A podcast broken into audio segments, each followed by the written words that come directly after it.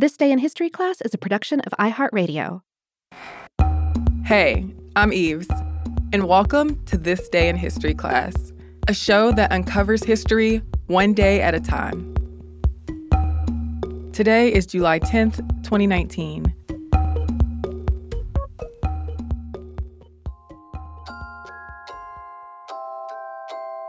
The day was July tenth, nineteen oh two. Nicolás Guillén was born in Camagüey, Cuba, the sixth child of Argelia Bautista y Arrieta and Nicolás Guillén y Urra. By the time he died in nineteen eighty-nine, Guillén was a celebrated Afro-Cuban poet, writer, and activist. Both of Guillén's parents were of African and Spanish descent. His father had been a lieutenant that helped Cuba gain independence from Spain. And when Guillén was born, his father was a journalist. Guillén's father supported the Partido Libertad, or Liberal Party of Cuba, and created a paper called La Libertad. Nicolás and his younger brother ran the printing press after school. In nineteen oh nine, Guillén's father became a senator. But in nineteen seventeen, the Cuban government assassinated Guillén's father for speaking out against electoral fraud and destroyed his printing press. Guillén was close to his father, and the death affected the family greatly. Nicolás and his brother found work at another liberal paper. Though the family was struggling financially, he was able to complete his secondary education while he worked full-time. Racial inequality, segregation, and discrimination against Afro-Cubans and people of mixed race were prevalent in pre-revolutionary Cuba. Guillén experienced this discrimination and racism firsthand, and he wrote about it. By the time he was seventeen years old, his poetry was published in the Camagüey Gráfico. In nineteen twenty, he moved to Havana to attend law school, but he was only there for a year. He went back to Camagüey and decided to pursue writing instead. In his work, he explored Black social issues, folklore, and revolution. He began writing for Cuban newspapers and magazines and founded his own literary magazine.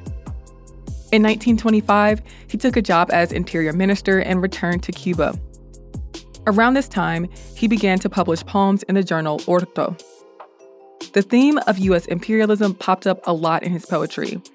And in the Sunday supplement of the Diario de la Marina, Guillén published several articles on the treatment of Black Cubans and racial injustice.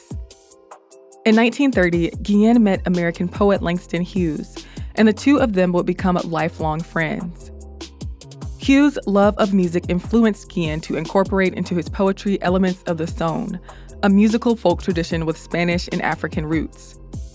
Guillén soon wrote eight poems inspired by the son, and that same year he released Motivos de Son, which was his second book of poems but his first to be published. He had already written a collection of poems titled Cerebro y Corazon, but it wasn't published until nineteen seventy-seven. Motivos de Son garnered Guillén a lot of attention and critical acclaim. The poetry combined African Creole dialects and language with Spanish poetic traditions, and it called attention to Black culture and life. Though Guillén had already been criticizing the mistreatment of Black Cubans, he began to protest racism and imperialism in a way that uplifted his own heritage and celebrated Black life. Throughout the nineteen thirties, he published more poetry, including the book Songoro Cosongo, Poemas Mulatos, and West Indies Limited, Poemas.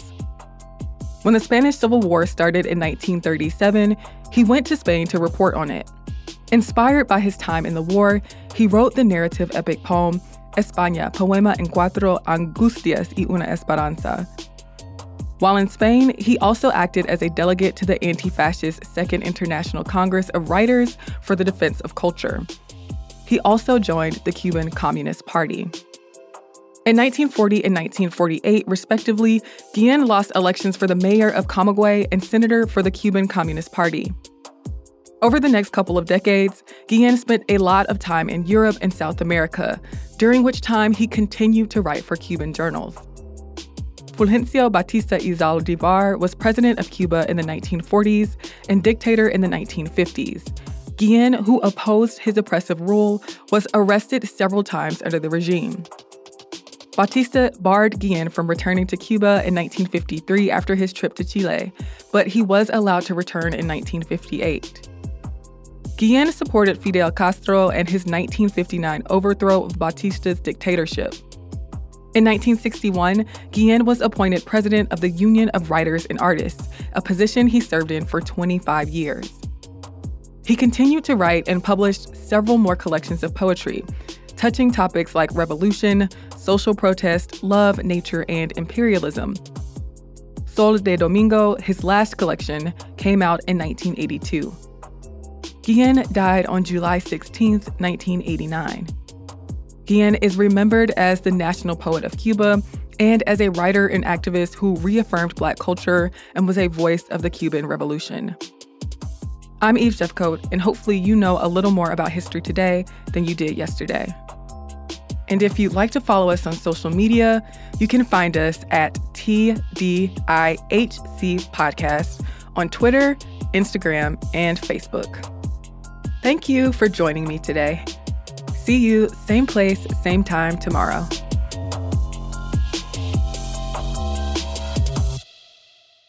For more podcasts from iHeartRadio, visit the iHeartRadio app, Apple Podcasts, or wherever you listen to your favorite shows.